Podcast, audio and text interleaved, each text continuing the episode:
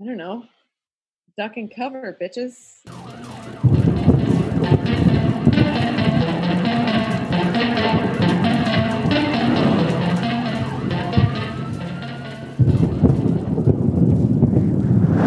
Hello. Hello. Hi. Wait, what's that? Oh my god. A Oh my god. I feel like this There's a male before. voice in there. A male voice.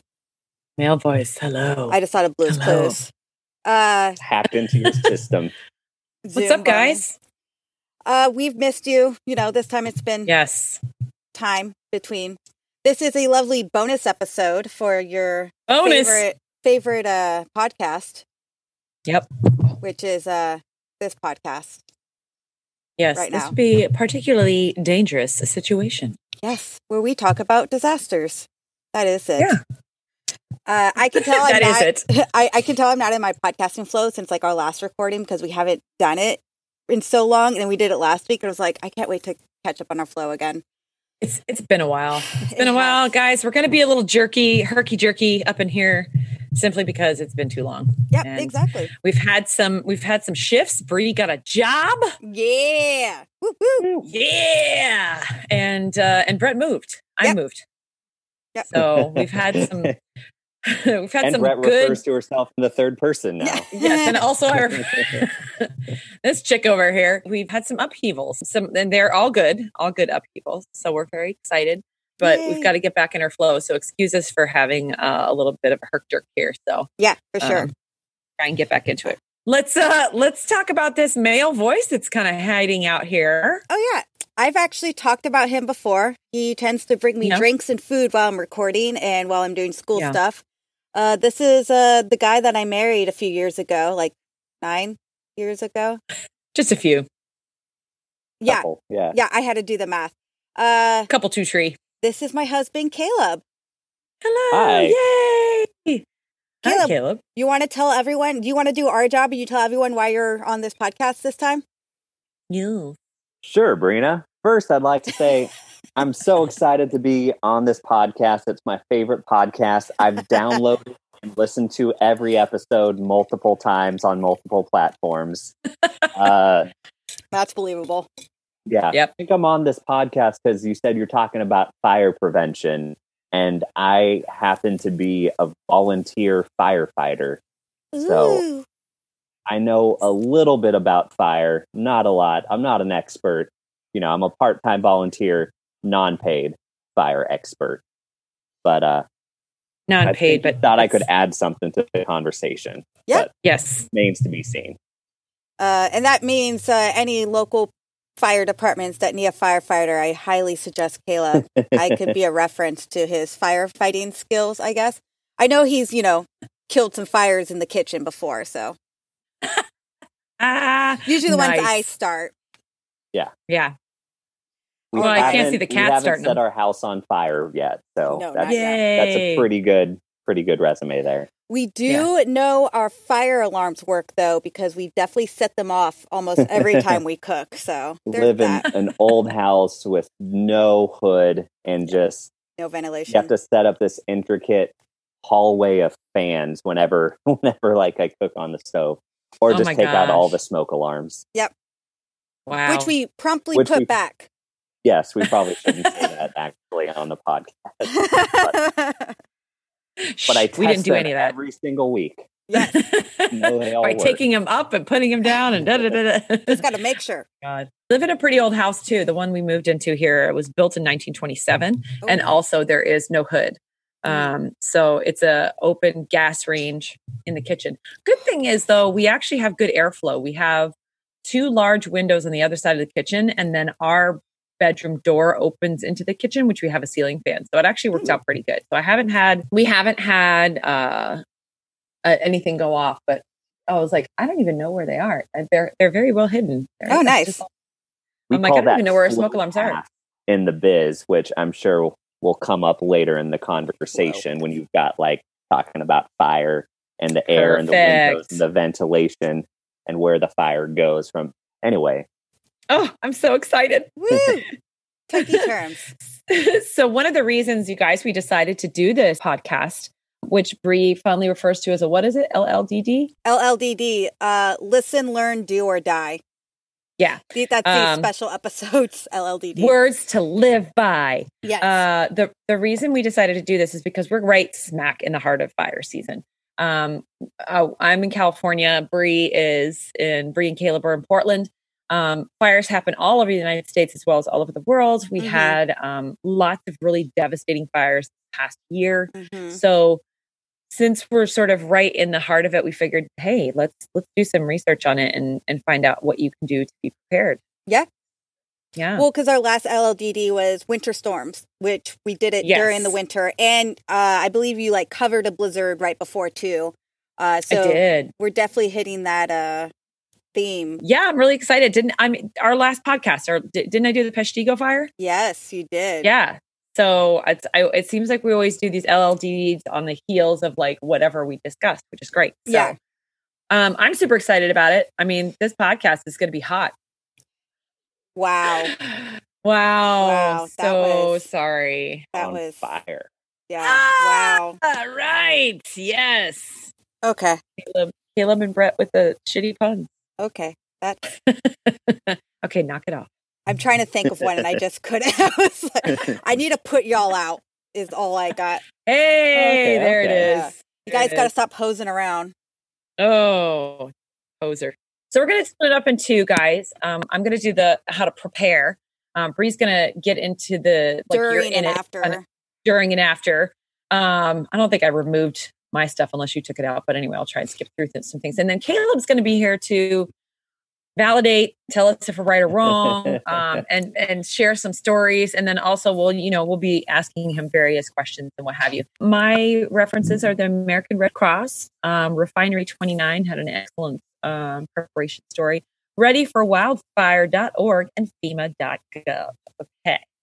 Um, so one of the first things I picked off the line um, was the seven ways to prepare for a home fire. So naturally, uh, you're in your home, you're chilling, you're relaxing, and oh shit, here comes a fire. Um, That's exactly how it happens. you laugh, but it's fast. Yeah. Um, I actually, um, I have a story. I was in a fire when I was really little, so I do have a story, but I'll tell it later. So, um, you want to install the right number of smoke alarms. So I'm going to allude to Caleb for this in just a moment, but you're going to test them once a month and replace the batteries at least once a year. Caleb, um, for for a small home, do they have like a recommended amount or specific rooms that they're supposed to go in? I, I believe it's like one in every bedroom, one in or near every bedroom, and like one on every floor. Uh, you don't necessarily want them in the kitchen, I think, or the bathroom where they could go off like kind of regularly. But uh, I, I think that's the recommendation. And like, yeah, I think you you want to test them at least once a month. And there's also like a lot of fire departments kind of have a change your clock, change your battery kind of program. So whenever you set back your clock, uh, you know, uh, during spring forward, uh, fall, Fall back. backwards, you know, you Mhm. change the battery in your smoke alarm as well. Daylight saving. That's time. a great idea. Yeah, yeah, that's a great Yeah, 'cause idea. Most, I mean, yeah, for, because no one ever thinks to like do it until like you start what getting that Arizona do? Yeah. stuff. Arizona doesn't have a time change. What Yeah, do they do? Oh God, Arizona, They're they're fucked. screwed. Yeah, Yeah. we we have technology. We could just put it in our calendars to remind us to do it once a year. what is Uh, that how shit? often do you ignore all your reminders that go off Yeah, like every single day? Exactly. But I do notice the birthday Oh, one, later. so I might notice this one. Fair enough.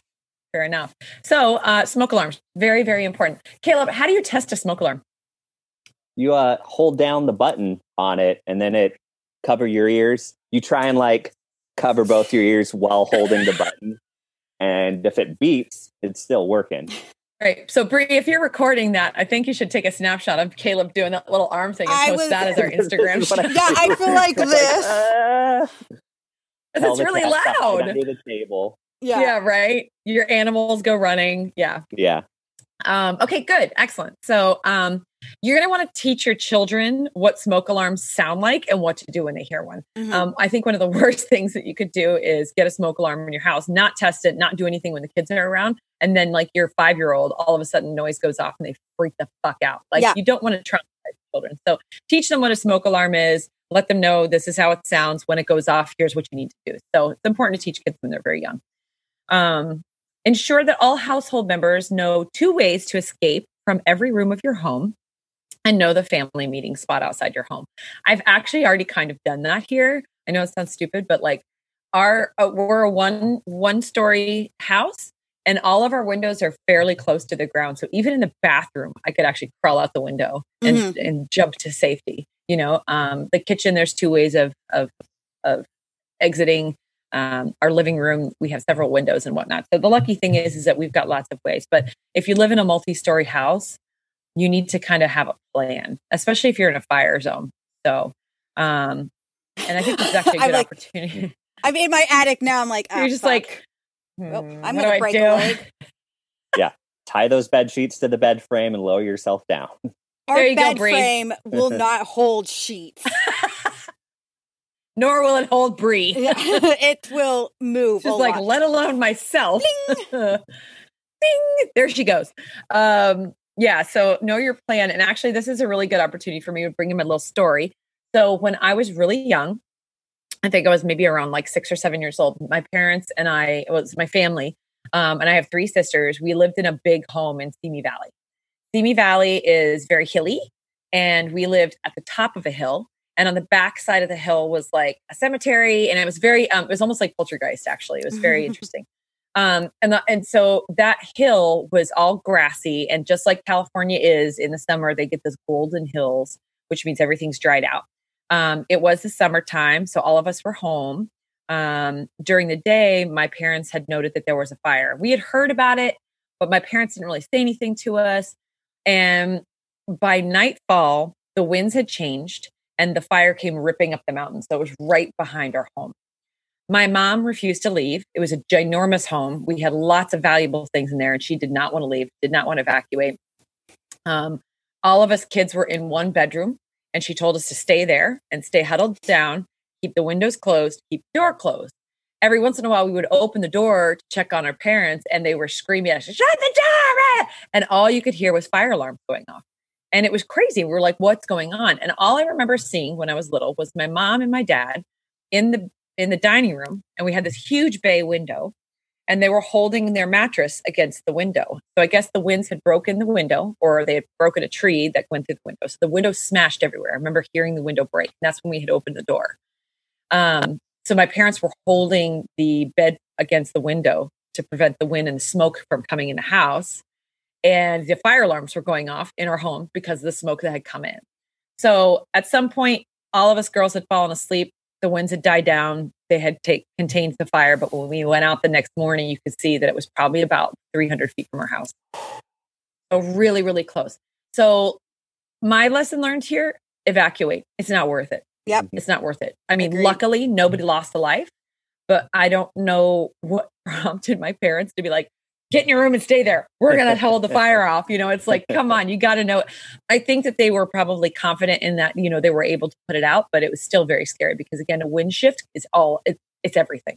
It really is. How many fires have we talked about, though, that so quickly like jump and move and like they are so fast oh, yeah. and so hot. Like it, I don't think the fire even has to be touching your house to mess it up. No. Um, and that's smoke, not at all. Smoke in general, a lot of like no, but sometimes the fire, it's not the fire that damages, it's the smoke that damages the house. Yeah. Um, yeah. So yeah. It's, it's, it's pretty intense. Um, I don't remember what happened after that with regards to the smoke in the house. And I think I, I know my mom had called in several cleaning crews and it was, it was crazy. It was crazy time. But yeah. Um, again, yeah, like you know, every tragedy, like, like that's happened with wildfires has almost all been attributed to like a change in weather, kind of like the wind shift and then yeah. suddenly like people aren't prepared for it. And, yeah, uh, and yeah I mean, they're caught off guard and they're like oh my yeah. god! Yeah of course. Um so let's see. Uh making sure people know a way to get out of your home very important. That time we didn't have a way out. My mom just shut us in the room. We all would have died. Um establish a family emergency communication plan um, to ensure all household members know who to contact if they can't find one another. So i actually had to do this at my old job um, I was a property manager as well as the practice manager at Ameriprise, and I had to come up with the fire plan. So we had our we had actually practice fire drills, and we're like, okay, so if if we're separated or somebody's out at lunch or whatever, and they come back and they see buildings on fire, where do you go to meet so everybody knows who is there and who's missing? Um, so, and then of course we had ways to contact one another. Uh, you practice escaping from your home at least twice a year. I know it sounds silly, but we did fire drills at school and we did fire drills at work. So why wouldn't you do them in your home? Did you So- feel silly? Yeah. okay, everybody, let's go. Yeah. Fire drill. No, I know it sounds crazy, but we probably should, especially here in California. Well, You know what I especially mean? with Makes kids. sense, right? I think getting kids on a routine and it just kind of being like, oh, I hear the sound, so I got to do what I have to do. Yeah. It's a good thing to do. Wouldn't it be Start great if like you could train your animals? Like you, the, you set the fire alarm off and you have like their cages and they just go straight to their carriers and you're like, okay, let's go. Yeah. Well, one of the things we think about, like when our fire alarms go off, like we know now where our cats go when the fire alarm goes go off, and it's usually under the bed. Yeah. So it's Yep. like, Yep. So, so even doing that and just like, yeah, kind of like knowing what your animals where their go to spots are can make it That's easy. true. You Mhm. do the escape plan. Yeah. That's right, actually a good test. under the bed. Grab the Yeah. cat. Yep. That's a really good test. So um, make sure everybody knows how to call 911. I mean, that's usually more with regards to kids. Of course, as an adult, we all know how to call 911. Um, teaching house members to stop, drop, and roll if their clothes catch on fire. You guys remember that one? Everybody yeah. knows Yep. that from when you were a little kid. Stop, Dick drop, Van- and roll. Dick Van Dyke apparently made that a big thing. That's how it, because Really? I, found didn't out- know that. So I was reading about that, and the reason why Stop, Drop, and Roll happened is because a lot of kids' clothing used to be very flammable, and so um, Children Which- used to be very flammable. yeah. it's funny though because you'll see things where some places won't accept children clothing from certain time periods because of the material is very flammable. So they taught the Stop, Drop, and Roll, and then who uh, I think it's Dick Van Dyke made it really popular because he did it on his show, and that's how it spread everywhere. That is amazing trivia. I did not know that. Wow. Well, look at that. You know, Good maybe job, that was Dick. kind of like a fail safe. Good job, Dick. That's why I tell That's a fail safe. You don't like your kid? Dress him in flame, re- flame, flame, uh, flame, not retardant. What's the other one? You, you want the fla- flammable clothing. Yeah. Flammable clothing. Get rid of them. Uh, maybe they'll play with fire. Uh, so um, let's see. Uh, here's some more prevention. Um, if you do nothing else, um, keep items that can catch on fire at least three feet away from anything that gets hot, just space heaters. Um, I don't have the stats on it. I know I wanted to look it up, but I didn't get a chance to. But I I know that there are some um, statistics on like fires or, or house fires hmm coming from things like space heaters or people who are throwing a turkey into a deep fryer that's way too much Oh, yeah. oil and yeah, Yeah. right. Frozen turkey into like, Oh, yeah, deep fryers, like a big one. oh my god. Uh, cooking fires are like the most common cause. There you go. like house fires. And so that can be like you forgot about something in the oven kind one of thing. that. Or like or like you leave a dish towel like on the stove or something and that towel catches. Like or just yeah, leaving things next to the fire. That's the biggest Yeah. cause. But I think the next most common is like heating devices like space heaters, heating pads, uh electrical wires, candles, those kind of things. Yeah, yeah, for sure. Like the Britney Spears thing. I think I mentioned that in the last podcast. Was Britney Spears lit her gym on fire? Yeah. Her Yeah. home gym. Oh, that was With like a a few- candle? that was like a few times ago. Yeah, true. She's done it twice. I was like, Jesus, this girl. Wow. Britney, you're not Um, allowed real It candles. It does happen. I mean, so like the other night, I, I cooked chicken. I uh, left the chicken in the oven and turned the oven off, and then just left the chicken there overnight. so, um, had I left the oven on, that could have been a dire situation. Yeah. but I Yeah. turned the oven off. Good thing you um, turned off the oven. Exactly. I've done that Um, but I have too. done. Uh, you, Le Creuset makes those beautiful porcelain pots, right? Mhm. um, they're they're incredible and they can withstand a very high temperature for a very long time. Um, I had a teapot, a beautiful blue teapot. I put on some water for some tea, and I went upstairs and took a shower. This was like years ago back in Philly, and I went upstairs took a shower. Then I went to work Oh god. and I left the kettle on. I was so lucky that I got cut early that night and came home and found that still on. I had to pull it off the stove with a towel. The, the, the handle had dripped all over. The porcelain was cracked. The thing was done. And I was like, Ooh. I am so lucky I did not light the house on fire. I completely forgot about it. so, yeah, very scary. You want to make sure that you keep things away from a heat source, and you also want to make sure you turn shit off. Yeah. Uh, smoking materials are the leading cause of residential fire deaths in the United States. If you smoke, take precautions. Smoke outside. Choose fire safe cigarettes. I've never heard of anything like that. Vapes? Yeah, oh, va- oh, yeah, I guess so. Never smoke in bed when you're drowsy or medicated, or if Or- anyone is in the home using oxygen. Period. Just don't smoke in your bed. Yeah, it, it's the highest cause of like death because like yeah, people do smoke in bed or like yeah, smoke on the recliner and fall asleep. Uh, Yeah. I I went to a house fire like pretty recently that was she was smoking in bed, put out the cigarette on the mattress and then sleep. And yeah, it it happens. It doesn't happen as Oh often as it. But uh, some people still do that. And the mattress is my ashtray. but uh yeah but it, it it's a thing that still happens Jesus. cigarettes though like i think something that's changed over time where like there's chemicals in them now to where they usually extinguish themselves kind of you know, Okay. they don't they don't keep burning unless you're, Okay, got you're it. puffing on them So maybe that's the fire safe cigarette thing. That's probably it. Yeah. yeah or, yeah Or an, or a vape because like Yeah. vape's not going to do it. but you So fall asleep sense. and it falls from your mouth onto the recliner or whatever that's uh, Yeah. Yeah. Scary thought. Yeah. Uh, you want to use deep, sturdy ashtrays, not your mattress. Yeah. Jesus Christ.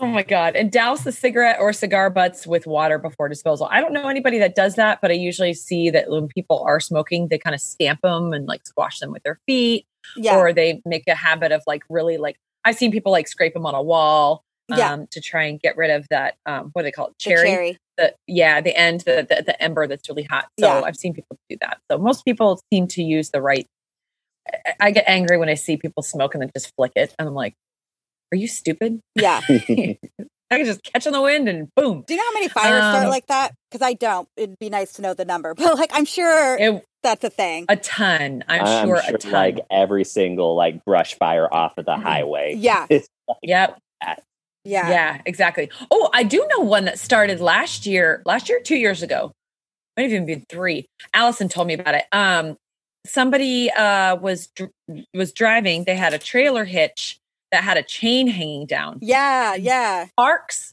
from the chain hitting the road at that Oh, speed wow. lit a fire i was like what no way i thought that was crazy i, I, couldn't think that it was two years ago. yeah because didn't it become a fairly big fire Yeah. That wasn't Camp Fire, was it?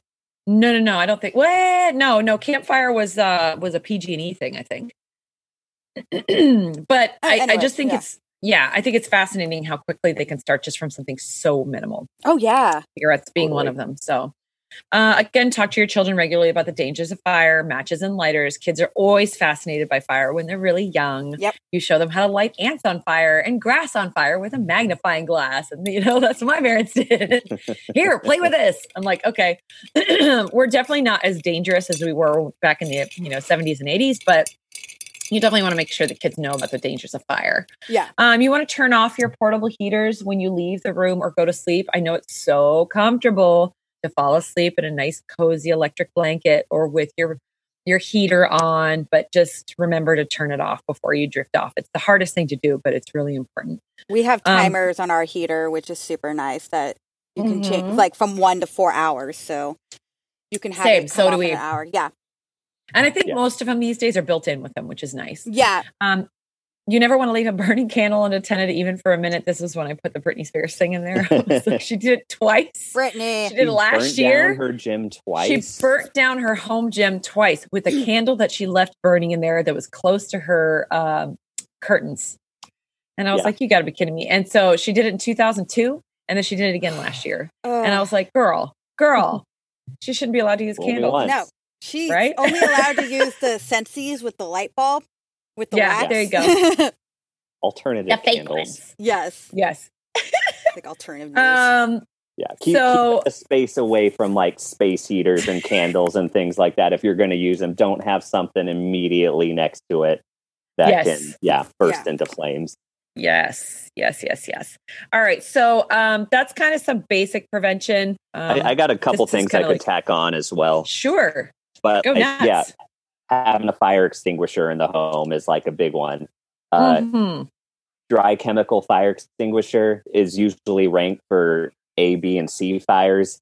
A being kind of like normal combustibles, B being like flammable liquids, and C being electrical. Those are what most of your your fire. That's going to cover the majority of your fires. So having one of those in the house, like readily accessible, you know, you can practice using it as well. Like if you've got kids, that all it's always a lot of fun. Like let's start a little fire outside and practice using the fire extinguisher. I want to do that. Why haven't you had me do that? Can we do that? Yeah. And then That's there's, fun. I know there's like acronyms or something they use. I think pass maybe like pull the. Oh yeah, it is. something sweep and. Uh, it's this uh. There you go. pull the ring, aim low, squeeze lever slowly, and sweep side to side. Yeah. Yep. Because the idea Yep. is you're aiming at the base of the fire and not like the flames up top. So you're trying to like, yeah, extinguish it. You're trying So to put have it out. Yeah. Uh, that's a big one for prevention, actually. That might have been my big one. Yeah, cooking fires is huge. Working in a restaurant, I've lit my fair share of food on fire, like sauteing. when you have like a really hot pan with hot oil and like something wet goes in the pan, it's going to burst into flames and it might just Wow. set everything in that pan on fire. One of the things to think about like all fires need like heat, oxygen, and fuel. And if you can like take away one of those elements, like if you can take away the air, the oxygen of it, and like cover and smother that fire, it'll go out. So if you have like a pot lid or something, if your food is on fire in a pot, just put a lid on top. Usually that'll Sweet. take care of it right away. Or I always have like towels on hand. If you can throw, this is like That's dodgy unless you know how to do it because I feel Yeah, like if people you try can, and uh, stamp it out with a towel and then the towel lights on fire. You put a towel on top. Usually, ninety percent of the time, it'll take the fire right out. Ten percent of the time, you might light the towel on fire and then have two fires to deal with. So if you have a, errors? throw that on. Doing like a survey. I know, like you can go on like maybe NFPA has like a fire survey, like a fire safety survey for your house. That kind of nice. check marks to make you think about things like, oh, if you have a furnace that has an open flame, you know, kind of thing. Do you change your furnace filter regularly? Just kind of check mark things that could be flammable or might start a fire that you might not necessarily think of. Kind of, and yeah, having a little like space around your heaters and things like that. Hmm. But yeah, I think a big thing is just if you have kids, we're, we're adults. Like if we kind of know how to evacuate the house and deal with fires or small fires when they start. But if you have kids, like getting them like comfortable with using a fire extinguisher and or like evacuating, hearing the smoke alarm, knowing how they work, things like that. I think it's important too to add in that if you also have people that um, maybe are disabled or have different things that might need help, is including that, like grandma's at home in a wheelchair, kind of making Mm. sure that we're aware of that. Um, and that's part of the plan. Even though a lot of times it's like you get out and then you tell people like the fire, the the very nice, handsome firemen and women to go in and save them.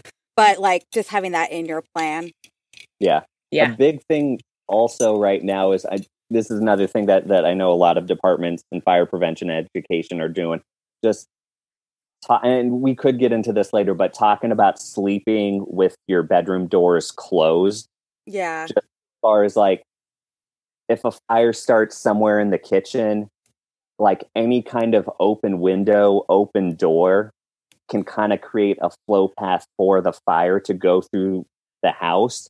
But if that Mm. fire can be isolated, hmm if you can close the doors off around the room that's on fire or keep your door closed, you buy so much time hmm uh, Wow. that fire to like spread. And this is like, you know, when it's gotten like out of hand, basically. But it's also a good prevention thing. Like, yeah, if you're sleeping, because a lot of fires happen, yeah, you leave that Okay. chicken in the oven, go to sleep, forget about it, kind of thing. Uh, you buy a lot of time. And one of the big things with house fires right now, fire departments don't deal. There's a lot less house fires than there are before, and a lot of that is like fire safety, building construction. Uh, you know, not every, not all our clothes and, and stuff are flammable now and stuff. but like the thing is, because we use a lot more like plastics and stuff in our furniture and like literally everything, fires they happen less, but they're a lot more intense, and they're a, they grow so much faster now. Wow. Uh, Underwriters Laboratory did this kind of research where there's actually a video on YouTube that you can look it up. It's like Underwriters Laboratory. Uh, maybe you could search like legacy furniture or something, and they do like a side by side. Like this is a living room. This is your grandma's living room with your grandma's like couch and her curtains and her Mhm. doilies kind of thing. And they're like, we're going to start a fire on the coffee table and see how long it goes from that fire on the coffee table to like light the curtains, to light the couch, to light the rug, to get the whole room to the point of um, basically the whole room erupting in flames. And they do it side by side with a modern, like basically IKEA furniture. This is an IKEA living room with an IKEA couch. And like, it's crazy. It reached so when everything. oh in the- yeah. Legacy reached room versus modern room. The modern room is Yeah. just like I mean, just looking at the pictures, the screenshots, you see the old Yeah. room is still So taking some time, and the other one's engulfed in 30 minutes for the legacy like furniture room to reach flashover, whereas it takes three minutes for the modern furniture. And so, like, That's th- ten that- times that's in- fa- like s- faster. That is That's messed crazy. up. thanks, math major. That is 10 times faster. Um, and so, like, when everything in your room, the temperature is about like, I think, a thousand or like 1200. When all the contents in your room get superheated, they all erupt in flames. And so that's basically was measuring how long does it take to get the flash over. And that it's 30 minutes versus three minutes. So fire departments are dealing with less house fires, but now they have a lot less time to like deal with them, kind Mhm. of. Yeah. So any kind of thing you can do, like isolating that fire, keeping doors closed in your house, goes like a long ways because one of the things about combating fires is like commanding ventilation and like Mm. being very mindful about every door you open, window, everything. God, I'd be such a horrible firefighter. I would kill everyone. I'm not good at it. What's going on in here? what's uh what's some of your pre-evacuation info you have? So, um, mine's kind of like a home evacuation checklist, right? So, um, inside of the house, like Caleb said, you want to shut all windows and doors, leave them unlocked, but make sure that they're all shut. So, you want to leave as little ventilation as possible. Um, you want to remove lightweight curtains, um, flammable window shades, curtains that are close to metal shutters. Um, move any flammable furniture to the center of the room, away from doors and windows. Uh, shut off the gas and turn off any pilot lights leave your leave your lights on so firefighters can see your house under smoky conditions. Mhm. Um, not something I would have thought of, but it's a good point, especially if it's nighttime. Um, shut off the air conditioning. Again, I think that's probably Caleb, if I'm correct, another another way of ventilation. Correct? oh yeah, yeah. Yeah. Um, and then outside, you want to gather up any flammable items from the exterior of the house and bring them in. So patio furniture, toys, doors, doormats, trash cans, things like that. Um, or you can put them in your pool. I saw a lot of people do that during the Camp Fire. Mhm. Um, you want to turn off your propane tanks for your for your um, grills. Uh, move propane or barbecue appliances away from any structures, so keep them kind of further away. Uh, connect garden hoses to outside water valves or spigots for use by the firefighters. Um, you could fill water buckets and place them all around the house, which is a good idea as well. So that's kind of quick acting. Uh, you don't want to leave your sprinklers on or water running because it can affect critical water pressure when it comes to the actual firefighters using what's at, what's around them. Um, you want to leave on exterior lights as well so that they can see uh, the home and whether there's um, visible smoke or fire. Um, put emergency supply kit in your vehicle. Kind of a natural. I think a lot of people are doing that now anyway, Yeah. just because of the pandemic. Um, back your car into the driveway, uh, loaded with um, and fully load it and keep all the windows uh, and doors closed. Uh, you want to carry your car keys with you. Have a ladder available and place it at the corner of the house um, so that the firefighters can have quick access or just leave a ladder outside. Uh, you want to seal the attic and any ground vents with pre pre-cut plywood or commercial seals. Um, patrol your property and monitor the fire situation. Don't wait for an evacuation order. If you feel like if you're feeling threatened, get the hell out. You know what I mean? Don't don't wait around. Uh, you can check on your neighbors and you know make sure that they need any help. Um, and then for animals, you want to make sure that they're near to you or you know where they're where they are where they're hiding and mm-hmm. you want to prepare any farm animals for transport um, and thinking about maybe possibly moving them to a location earlier in advance of a fire that's going on so a lot of people did that in napa as well um, when it came to the Camp Fire and other areas they they would move um, their animals to um, safer ground borders or whatever yeah. yeah exactly so, so that's my my pre-evacuation uh, preparation Awesome. Yeah, I think I have. Yeah. yeah. You'd have had more than that. I have a couple of those, but not not all the like extra like not the, as deep. Yeah, not as deep. Um, so I had the fire extinguisher thing, which we went over. Uh, Correct. So if a fire starts, yell fire several times. That's the first thing. Is to start yelling fire. Um, and it says, I don't know why. I just thought of a cartoon where it's like, I don't remember what it was, but it was like fire, fire, fire, fire, fire, fire, fire, fire, fire. I don't remember what. There's a cartoon where a gut, the main character does that and it cracked me up. It was so funny. Yelling fire, which is also something that they say if someone is like assaulting you, also to say fire versus help. People apparently don't respond to help as much as they do fire, which is interesting. Uh, just That's fun. Actually, fucked up. Yeah, it is. So fire happens in your house. This is a lot of times like a fire's in your house. What to do? So you're going to put your hand on the the back of your hand to check the temperature of doors and doorknobs. And you want to use the back because you don't want to use the front because those are that that's important. The the palm part is important to use for other things like. You're going to need to grab things and you don't want to damage palm. Exactly. Good point. If the door is warm, or the knob or smoke is blocking this escape route, you're going to use another way out or try to. If it is warm, also don't open the door. Uh, and if you do decide to open the door, do it slowly. Um, so that way you can kind of see if there's going to be smoke coming in. Because if it's really fast smoke, you can close it really fast. Um, oh if, God, that just made sense to me when my parents told me close the door. Yeah, yeah. Oh, I didn't think about that. And okay. just and yeah. kind of how we're talking about isolating, like when you have it kind of it keeps it in and it also keeps it somewhat out. It doesn't let it spread it. as much. Um, if you must if you must escape through smoke, get low and go to under the smoke, but do not do a belly crawl. So you have this like little like I guess tox. There's some toxins that get really really low on the ground, and then mm-hmm. you have the smoke. So you kind of want to get that like sweet spot. Um, so you're going to be crawling. You it's suggested that you follow baseboards to help track where you are in the house.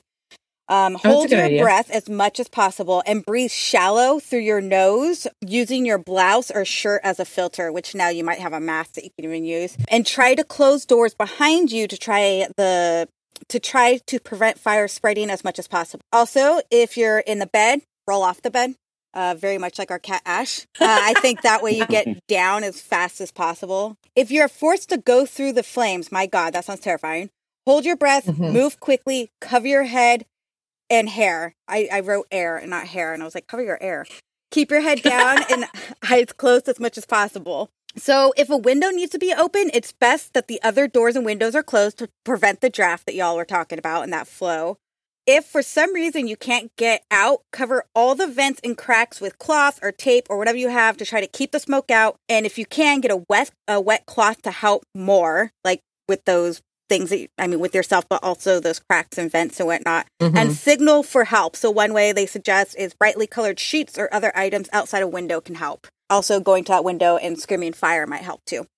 So, yeah. and then from there, as you escape, go to the meeting place, which Brett talked about. Have a meeting place. Always, always, always. Yeah. And that's where you call 911 if you're in the US or whatever your local emergency number, depending where you are. 999 everywhere else. Yeah, I was about to say, I think we're like the only one. Mm-hmm. Are there any tips about escaping specifically, Caleb, that you can think of to add to all those? I mean, you want to call 911 like right away, obviously, like fire, fire, fire, get, you know, everyone in your house or apartment or wherever you are. Yeah, make sure everyone knows, get them out. Yeah, stay low because, yeah, smoke is toxic. you don't want to breathe it there is like yeah like i think on the the very like bottom of the ground there is uh, some other toxic gases that come but like y- you want to get like as low as you can and yeah. cover your face just hold your breath as much as you can a big thing is like yeah closing doors, windows behind you and stuff. If you can't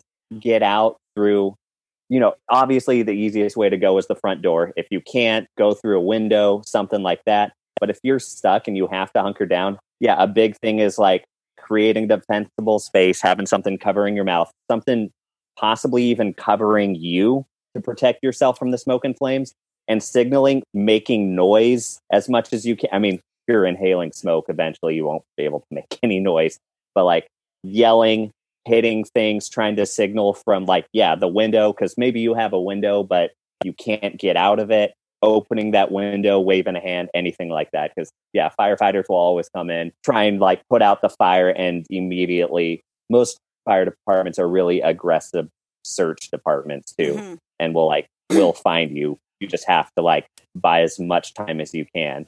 So isolating yourself in a room, having the door closed, and trying to find some way to signal from the window is a good way to go. Yeah, and I guess like you're saying, if you don't have a window, I think I like the idea of grabbing something and hitting against a wall too. Um, just Yeah. finding the most noisy thing possible. Yeah. Yeah. that might be in your house. I feel like almost all firefighters have like this crazy, like crazy sense of of of uh, sight and and hearing. and like awareness. You know what I mean? probably. Because it's too. like you know, I hear about them finding kittens because they were just like, "Well, I heard this noise," and I'm like, "It's a kitten. There's a fire blazing. How did you hear a kitten I mean, Yeah. in a full blown pitch. five alarm fire?" You know, Yeah. it's just, it's crazy. But I think it's like you know, they're I, I, I almost think of firefighters as superhuman Yeah, because they're going into these crazy hot temperatures with the it's a kind of environment where it's like the, the worst environment to be in you can't you can't see you can't breathe yeah, um, it's incredibly hot they're wearing these crazy flame retardant suits and they're you know saving lives and it's, incredible i like i said i think they're superhuman i think they're amazing people so Oh, hey, Caleb. Caleb. I'm Caleb, you're over here. I mean, not only is he a firefighter, he's a firefighter that can cook. I am living the dream. I mean, I heard all firefighters can cook. I mean, I heard like firefighting meal, like the firehouse meals are like legit. I, I mean, you're pulling 24 hour shifts, so you're cooking, yeah, at least three meals a day. So Exactly. You're gonna get good. like, you, you can't cook shit. good. yeah. Yeah. Yeah. You don't eat like crap. Uh, But you know, it's really interesting. Actually, you know, it's um, I think it's kind of cool. You mentioned having a face covering. I think being that we're in a pandemic right now, and we're discussing this. These the masks. So Yeah. like I'm I wear masks. I just keep it around my neck. So this is one my sister's kids made. I buy tons of them. They're hella comfortable, and they got lots of breathing space in here. yeah. But a lot of people sleep. So I sleep with a water bottle by my bed. hmm Um, so if I was in a fire, I would just douse the mask and just throw it on my face. Yeah. You know what I mean? So having the masks in a pandemic is fantastic. Yeah. Um, I think so. There's lots of benefit. Everybody talks about how much they hate them, but I'm like, you know what? These are actually pretty useful. Pretty nice. So I would say beware depending how thick the material and wetness is. Because like a lot of times the wetness True. is for like the vents and stuff. But if you have a thick mask and it's wet, it makes it harder to breathe. Versus yeah, you like won't get any oxygen. if you have a bandana and Yeah. it wet, I feel like that's not going to be as difficult. yeah, Correct. if you're in a situation where you need to like, where you're thinking about wearing a mask and wetting it, it's happening really fast. Yeah, you're probably not is. really, You're probably not you. thinking ahead. Yeah. yeah, you're just trying to get out of the room kind of thing. Yeah, that's what you do during the fire. So now you're outside, you've gotten people outside or whatnot. So what do you do next? This is immediately after the fire. So you're going to make sure that first aid is administered. Um, thank God you have that kit in the car because Brett told you In the to. car. Yep. Yep. Emergency service has been called and everyone is accounted for. Uh, and that might even mean in the house or outside, but at least you know, like, there's two people in the house and a dog or something. Right. Let friends and family know you're safe as soon as you can. Contact local disaster relief like Red Cross if you need necessities like housing, food, and medicine. After, like, after, not immediately after, you're probably not going to do it the night of, but within the next couple days, you're going to call your insurance and this will help you with information on protecting your property doing your house's Mhm. inventory and contacting private organizations so when you do start to write down the damaged things do not immediately throw away until the inventory is done this is a good reminder to keep your receipts for all your items i mean now you could like take a picture and make a folder on google drive or something If I could show you guys the the pile of receipts from the shit that we've purchased for this house, Yeah. I'm like keeping everything. Yeah. it's definitely good to kind of like scan because if you have an iPhone, you can scan it right into notes. I know we have a friend who's actually experienced a fire when they lived in San Francisco and lost everything, and all they had was what they were wearing. Me and Caleb Mm. have renter's insurance, and it actually was useful not for a fire, but when Caleb's car got broken into, we got to use it for that. Um, but kind of having an idea of what you have. For me, it's like, what's the most expensive things? The bed, things like that. Things that you probably don't even think about, like a bed. Like, oh yeah, mattresses aren't cheap. Well, they can't be, Yeah. but I good mean, mattresses aren't cheap. So, uh, I. Uh, I use Amazon purchase order history with Lemonade. Lemonade is our renter's insurance. Uh, not an advertisement, but I like them. You do it all through text, essentially. It was really easy. Well, that's great. Yeah, it was super. And like we got approved within like a handful of minutes. Mind you, our claim was about a thousand dollars, so it wasn't that much. Yeah. Uh, the receipts are also helpful to verify losses claimed on your in tax, uh, on your income tax, on your in tax. That was a word. Uh, make We're going shorthand. yeah, in tax. apparently. So you want to make sure for the insurance, uh, you take pictures of all the damage for the claim as well, and it's always to be better Mhm. prepared than under. So just like go over the top. Make sure you pay your insurance also, and because you don't want to be screwed. Uh, yeah. because there's always money in the banana stand. I think that's the Arrested Yep. Development.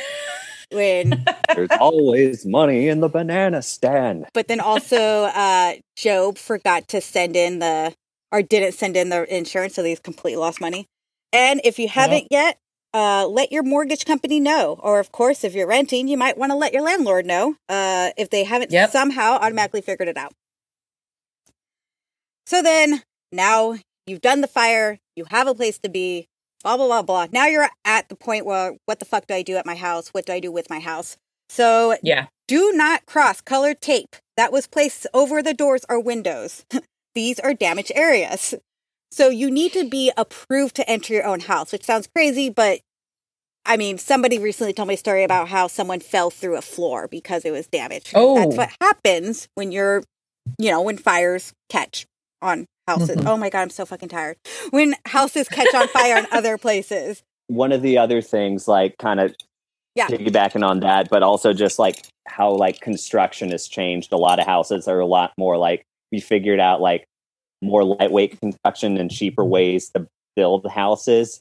And it's great, except for they usually deteriorate a lot faster under fire Mm. conditions now. Mhm. Like, I'm yeah, Sure. your roof can collapse so easily because it's like because like most most houses and apartments now have like lightweight trusses that are held together by little metal gusset plates that fail under just like a couple hundred degrees more temperature. So yeah, Oh, you're sealing your roof. A lot of floors have that kind of too. Dang. So it- Makes sense. It's a, Yeah. it's a thing. I, I it's like the legacy furniture versus modern furniture. I feel like it's the same with like building supplies, building houses of what. Yeah, yeah. It's Yeah. it's like it's cheaper. It's great, Mhm. but it comes at a price, and the price is like, yeah, it does Yeah. not like fire. Your own life. Yeah, yeah. because you can get injured inside your house after the fire. Um, it's suggested not to bring your kids when you're first evaluating the house, especially younger kids. I think it's this. They're talking about a lot about trauma and in like seeing their Mm. home like that. It might be. I mean, it's already a lot because you're going to be in a motel or someone's house or something. As is, Right. so kind of bringing in more trauma might not be the best for them. Um, Mhm. have your house checked by the proper local authorities and make sure it's safe to enter. So you also might get a building inspector or a contractor as well to check over your house, your foundation, everything. You're going to check out outside the home. Oh, I forgot to add this too that during the fire, wet around the house if you can before, like, if people aren't coming, which is great if there's like Yeah, I've seen that. wildfires. Yeah, it Yeah. helps. So if your house is on fire, wetting around it helps prevent it from spreading as much or, you know, getting Yeah. the other houses Yeah. wet. Ha- protecting exposures if you have like if you have neighbors near you hmm and Mhm. you know you might want to go tell your neighbors to like evacuate kind of Yeah. um but yeah protecting exposures like even like doing a garden hose on your neighbors Mhm. it's Yeah. like have you guys seen this thing where it's like you can have a styrofoam cup full of water in a room that's on fire and that cup won't melt until all the water It's gone. has evaporated It- Wow. it's like it's like one of those really insane science things. So it's like you can protect your next door neighbor's house if your house is totally on fire. if you just constantly have like a garden hose like misting Yeah. on their wall. Such a great idea. like Yeah. as long as there is a water barrier and that keeps from evaporating, it can Yeah. protect.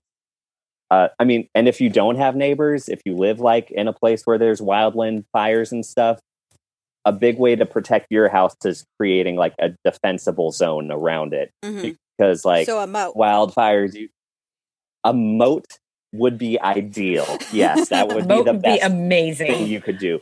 But like doing things like, you know, within 30 feet of your house, clearing any kind of dead leaves, twigs, branches, Mhm. mowing your grass, and then, you know, having 30 feet from your house be really tight. And then different states and different, I imagine counties have different ordinances and recommendations. But if you have property, like you want to keep at least 100 feet from your house, kind of free of stuff that can like catch on fire, kind of. So Mhm. when that wildland fire comes by, your house will kind of just be bypassed. Yeah. And a big yeah thing is I'm like sure you guys saw that one, the the guy who built uh, a structure that was meant to uh, uh, abut um, wildfires. The guy had the the big concrete dome. It's I, it's all Oh. over the internet, but it's it's like everything it everything around him burned except his home. Oh wow. Yeah. Everything was Yeah. concrete, and I was like, well, of course it's not going to light on fire. So I Yeah. remember um, watching this video on Reddit where it's like a motorcycle because I'm on a motorcycle subreddit and it was just someone's like GoPro and he was riding by a house that was on fire. So he like got off the bike, grabbed the hose, and because in the backyard of the house there was a play structure that was all wood. So he was like, you know, keep Yeah. that wet so it doesn't spread as much. Get and so he was like helping kind of do that. I'm like, oh, okay, that makes more sense because it helps like prevent the spread as much. Um, yeah, to other structures and stuff. Yeah, Yeah, digging I'll a put- fire line around your house too. Oh, Just yeah. like a space where like you know, yeah, where there is no organic material and just dirt, you know, you can still have like flames kind of hop it, but yeah, it's Mhm. a, it's a lot you're kind of putting out spot fires then. It's a lot Yeah. more manageable. that makes uh, sense. like every yeah, little yeah, thing creating you it- can do. Yeah, creating the defensible space around your house for wildland fires. Yep. Okay, yeah. So you got your inspector, your contractor checking it out. You're checking outside the outside. You're looking for things like loose power lines, damaged gas lines, foundation cracks, or any other damage. Um, you've already moved your propane tanks and all that stuff, but you're checking whatever you can check Mhm. from the outside. You make sure you contacted all the utilities uh, and disconnected all the utilities that go in, especially the gas and whatnot. And also because you're going to want to check for damages for all those as well. Same with your appliances. Make sure to check for things like even water damage, it says, but just check for any damage in your appliances. Make sure your propane tank system is all turned off and have the supplier check it. I think it's really important that one of the things that like um, Red Cross emphasizes is make sure have professionals check it. Like just don't look at it and go, yeah, looks good. Like you can yeah, do a general look over, but make sure you get the proper authorities and professionals to check things because they have a better idea of what they're confirming. yeah, like a real evaluation. Yep, exactly. It's because like you're going to want to check your power sources, utilities, your pipes, your wires. There's so many things you'll be checking. Um, Mhm. if there's a pool of water that's next to something that's scary, uh, if there's a pool of water separating you and something else, use a use a long stick to turn it off. Don't go into the water. It suggests. I think just in case if like there's something, don't don't electrocute yourself. Uh, just in case. Quick little funny story, nothing to do with fires, but there was this bar that got voted most likely to be stabbed. It's called DeLeo's in, Oh, wow. in Philly. It's like a crazy dive bar with like the sketchiest people. Yeah. I'd only been there once. Um, AJ used to go there all the time, but this bar had a cooler that they had to open with the broom handle because it was a metal cooler and it was in a pool of water. oh my god. If they grabbed the handle, so they had to use a broomstick. I was like, you have got to be kidding me. So yeah, pool of water, safety first. Yeah. We'll use a broom That- handle. Parks and Recreation, where they have that wire, that loose wire hanging above the shower, and they're like, "Oh yeah, we call that death wire because if you take a shower and you touch the wire, you die." Oh. Yeah, electricity and water don't mix, folks. No. Uh, Yeah. And you have to remember, of course, people are putting out fires with water. Yep. And yeah, makes Yeah. sense. You, and usually, fire departments will like turn off all your utilities while they're putting out the fire, or call utility companies to come in and do that. Mhm. And Yeah. I know most places like I, I think if you like I don't think you can turn your own gas back on. That has to be done by the uh-uh. gas company and stuff. So Yeah. yeah, you'll definitely want to have all that stuff checked out afterwards. Yeah. So yeah, you used your professional long stick. You're going to want to check any trip breakers to see where there might be possible wire damage to help you track that down. However, our, we would be screwed because ours is all mislabeled, like in our circuit breaker. It, like mm. makes no sense. But you can do that also to help find the origin of the fire too. If one of the Oh. breakers is tripped. like where if it's electrical fire or something, or Yeah, Yeah. yeah, yeah. If you see that one is Yeah. tripped, that and, and then fire inspectors are doing this all Yeah. stuff too. So Yeah. I think this is for those places that didn't have such good firefighting, uh, firefighter training, apparently. So they're just expecting you to check it. if your door is jammed, don't force it open. It could be it could be providing support for your house. I just imagine like the door opening and the whole house is collapsing. Oh on yeah, that's our load bearing door Yeah. right there. That's a load bearing door. oh my God. Keep away from any smoke or embers left over throughout the house. And since you may have some roommates in your home from around the neighborhood, like snakes or spiders or rodents, it's a good idea to tap loudly and often on the floor with that professional long stick you have. Good call. Yeah. Good Yeah. call. My writing is so hilarious. So try to keep away from the stairs. Be cautious of furniture since uh, they might be dangerously damaged. So don't sit on that couch that was on fire. If your ceiling Oh, is my sagging, favorite couch got burned. I know, right? oh, the stick comes again. So if your ceiling is sagging, it got wet. It can be a danger uh, to open up. So you get your hard hat on, your goggles, and that long stick you've been using, and you stand as far as way you can, and you poke like the end of the bubble bulge, and kind of like work towards the middle to get it. You want to kind of start on the end and then do it, so it's just not as much. Same thing with uh, floors might be A sagging. lance your ceiling. Yes, yes. Ew. Ugh.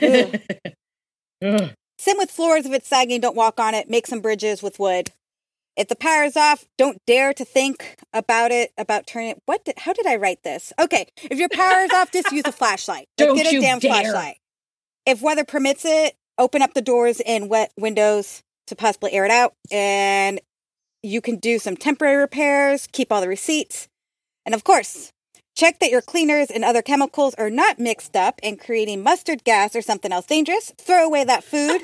and if need be, write down all your findings and have a checklist. Um, it will most Yeah. likely be incredibly overwhelming. So, having a checklist that you can get from a lot of different places, like the Red Cross, is good to kind of have because it is really overwhelming that you're trying to get your life together a lot of times after a fire. It's emotional. Yeah, You know, I mean, you're you're dealing with your your whole life was destroyed in a matter of minutes, hours, whatever, and Yeah. it's like you're dealing with that emotional side of it, and you're trying to be practical. So it's not the easiest thing to do. No. And you're also like trying to figure out what to do for your family, what you're going to live now. Mm-hmm. You're trying to get your insurance done. You're making sure like things are, you know, your mortgage and stuff. It's just so much. Uh, Yeah. That's pretty much what I got. I got um my reference real quick was the Red Cross. Surprisingly, Virginia Tech had uh on there like their fire safety it came up, but it had some really good tips on there. I Nice. think those were my main sources. I'm like double check. Yeah, mine's not Double quite as exciting. It's pretty much like things that we know or reminders. Like I kind of forgot. Oh yeah, check heat with the back of your hand, and um, I Right. definitely didn't think about closing doors behind me when possible. Things like that. Be prepared. I know, like try to know even where your animal carriers are, or little things like, oh, do you have a, a not a vest? The cats don't wear a vest. Or dogs. What's the thing? A harness Uh, with the leash. you know what? Having I know it sounds crazy about a vest, but my uh one of my my neighbor and our close friends from Portland, um, Mhm. we're neighbors now. They have the uh Scottish Deerhound. He has a, a a wet vest. It keeps them cool. Oh, that's cool. I cool. was like, oh my god, that's such a good idea. That's so like to have for those for your animals would be pretty, yeah, kind of nice. So I was like, oh, all right, very like- nice. An anxiety blanket for animals too. Yeah, exactly. And I was like, oh my god, what a great idea! Because when you're walking and when it's really hot, I just Yeah. I feel so bad. But the vest itself stays cool, which is really nice. that's so super awesome. um, I may actually invest in those. yeah, uh, it, invest. That sounds like a good investment. Invest. I did it first. It is. Oh my god, I didn't didn't even know it. I like how me and I Cam was not even were saying invest at the same time too. Uh, invest in a vest, in a dog vest. Um, I one. wanted to actually just touch real quickly on Mhm. like what what a wildfire is, Yes. because I I put this in in my stuff too. Um, so I got this from FEMA. That wildfires um, they can occur literally anywhere. They destroy homes businesses natural resources agriculture etc um, and they can they can act pretty quickly. So uh, always want to make sure that you're out of way of danger. Mhm. um, a wildfire is uh, defined as an unplanned and unwanted fire burning in a natural area such as forest such as forest grassland or prairie. Um, as building development expands into these areas homes and businesses are situated near um, areas that are susceptible to those wildfires. That, of course, as our population increases, we start growing and expanding. And look at that, all of a sudden, we're in a wildfire area. Yep. Um, this is called wildland urban interface. Ooh, A fancy technical term. words. Yes, fancy. Wildfires can damage natural resources, destroy homes, and threaten safety of the public when, um, and the firefighters who protect forests and communities. So they're very dangerous to literally everybody and everything in its Mhm. path. They can occur anytime throughout the year. Uh, the potential is always higher during periods with little or no rainfall. So again, essentially summer.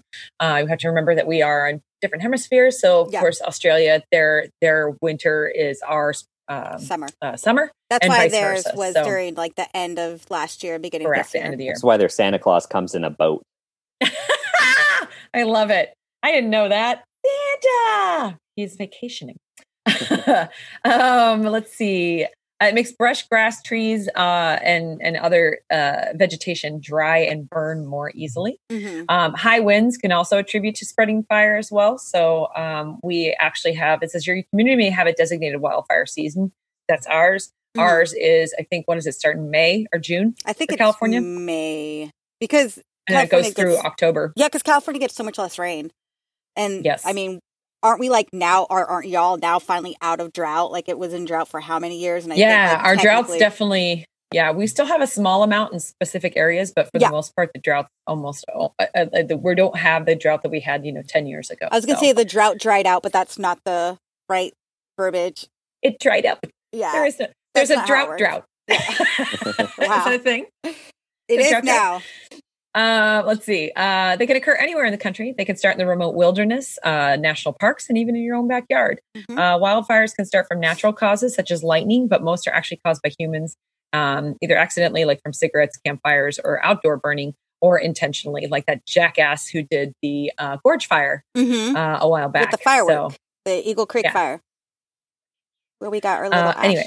Ash. Yes. Federal suppression costs typically range from a billion to two billion each year. The destruction caused by wildfires depends on the size of the fire, the landscape, and the amount of fuel, such as trees and structures. So, of course, that's why the gorge fire was such a big thing because Mm. that's all Fuel. you know, vegetation. Yeah. Uh, it's in the what's in the path of the fire um, and the direction and intensity of the wind. So, again, for us, our concern is the Santa Ana winds that come around, uh, and those can uh, change uh, the impact of the fire.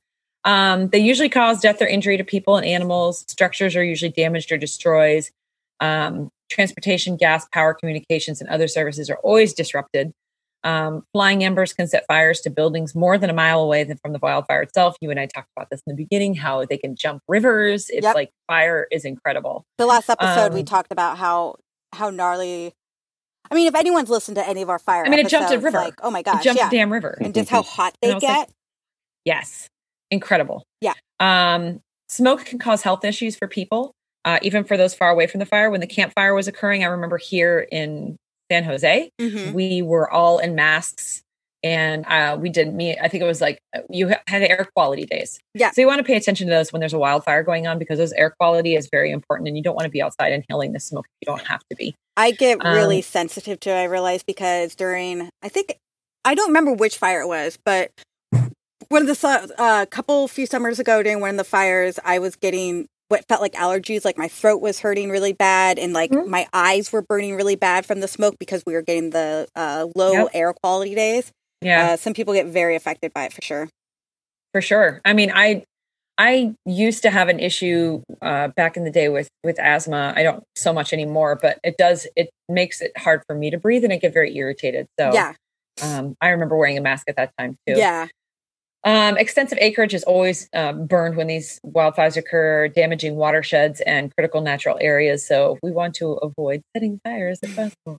Flash Mhm. flooding and mudslides can result from fire damage to the surrounding landscape. That occurred also last year with the Camp Fire because right after the fires occurred, a huge um, storm moved in and then it created like just a muddy ashy mess and i remember that there were some um, some flooding and there was mudslides that occurred there as well Yeah. Um, they can affect the land for many years um, causes changes to the soil and it increases the risk for the risk for future flooding. So Mhm. landslides and stuff too for future wise. yeah. Yeah. I've been to a few places where i'm like jesus this is still not recovered. You know what i Mhm. mean? So you'd think it would happen fairly quickly but it, it doesn't. Mm-mm. it absolutely doesn't. I think that's about it. I mean uh, you know we we know a good amount about wildfires. I think a lot of us are, are fairly prepared but just do the extra go the extra mile and Yeah. make sure that you're doing everything you can in your own home um, and with your friends and family to make sure that they're safe Yeah. So. I think this goes Yeah. into like with your emergency kit uh, that you have for earthquakes and winter and whatever else. Yep. I mean, have some chonies in there. Have like those blankets in there, just to you know, even comfort wise, and have um, the emergency kit in your in your car. To have anything prepared, even snacks. I mean, Mhm. any little thing is so helpful. Yep. You want to be as prepared Uh, as possible. yeah i'd say just paying attention to your local fire departments like ordinances as far as like because yeah wildland season there comes a time where it's like oh like summer might be a little bit late so you have a little bit more time. They're always constantly updating like oh this is high season now like hmm and regulations as far as like backyard burning and stuff there can be like oh or even using your fireplace yeah yeah yeah totally we have designated burn days because we Mhm. have a we have an actual wood burning fireplace so we actually have to pay attention to when we're actually going to light a fire Oh, that's Yeah. interesting. I was about to say pollution too. They do that sometimes, but also Yeah, just for the embers that. coming through. Yeah. I mean, I, I think like in the city, pretty much like I don't think there's any backyard burning, but as you Yeah. get out there Mhm. towards that wildland urban interface, Yeah. uh, yeah, it's it's a thing. Like you might feel like, oh, there's a ban on it until you get a permit. It's Mhm. just kind of being mindful and paying attention to like how things are. Because if it's like a low humidity, dry, high winds kind of weekend, like Yeah. it's probably not. don't the best start a time fire like- you assholes Yeah. Yeah, exactly. just don't Sweet. yeah i agree awesome it's Uh, getting hot in here I'm definitely keeping Uh, that in. no Yeah, definitely keeping that in. Uh, so if y'all have any questions, please use Google and then ask us. um, we might have some answers. I could also, you know, ask my husband and make him work more for free. It's fun to do. Uh, yeah Thank you, husband. yay We're not we in can the do a same q&a It's so. I, I think You're we should so do a welcome. Q&A on Instagram, you know, maybe Ooh, we'll yeah. just be like, you know, we could do a stories and just say, you know, ask Caleb fire questions. What kind of fire questions do you have? I don't know if we have enough fans to ever reply yet. You Whenever, don't know. whenever I post anything online, like even a giveaway, I think I've had like two people. Hey, So- those two people might have some very important questions. Yes, we lost a fan when we were gone, so it's no longer three. Now it's two people. No. Um, okay, we'll get them back. yeah, we'll find a way. So uh, Yeah, tell we'll your friends about us. I guess uh, you can rate us. Oh yeah, I didn't do all. This is how long our last episode just completely. So if you want to get at us, get it at. You can hit us up on that Twitter at PDS Podcast. Uh, it is also PDS it. Podcast on Instagram. And for Facebook and Gmail, it's P Dangerous Situation. Yeah, that's where you could hit it. I'm trying to think like where else. I think that's mostly I think it. that's it. That's mostly it. Yeah. Follow, like, rate, review. Yeah. We love you. Please And we'll bring you more LLDDs. Yeah, You and know, tell us your you don't story. do it. You might have a fire Yeah. story that we can share sometime if Exactly. you don't mind. So yeah, talk to y'all later. Uh, Caleb, I guess you. Oh, Caleb, I don't know if Caleb, Caleb. knows the fa- phrase. Caleb gets to learn the Oh. phrase. Well, Caleb, you say you listen. Yes, I totally listen to every episode that I download. I don't just play them so my wife gets listens on her podcast. Wow, wow. I think Caleb's only listened to one all the way through, probably. Uh, I mean, sorry. Brett and I know the phrase. We still remember, right? Yeah, yeah. It, it- Brett says it at the beginning of the podcast too. Oh, the duck and cover bitches? Yeah, well, mostly Yeah, just duck and cover. Of course. Of course I know that. I'm a fan. All right, y'all. Thanks for joining us. We'll see you next time. Bye. Bye. So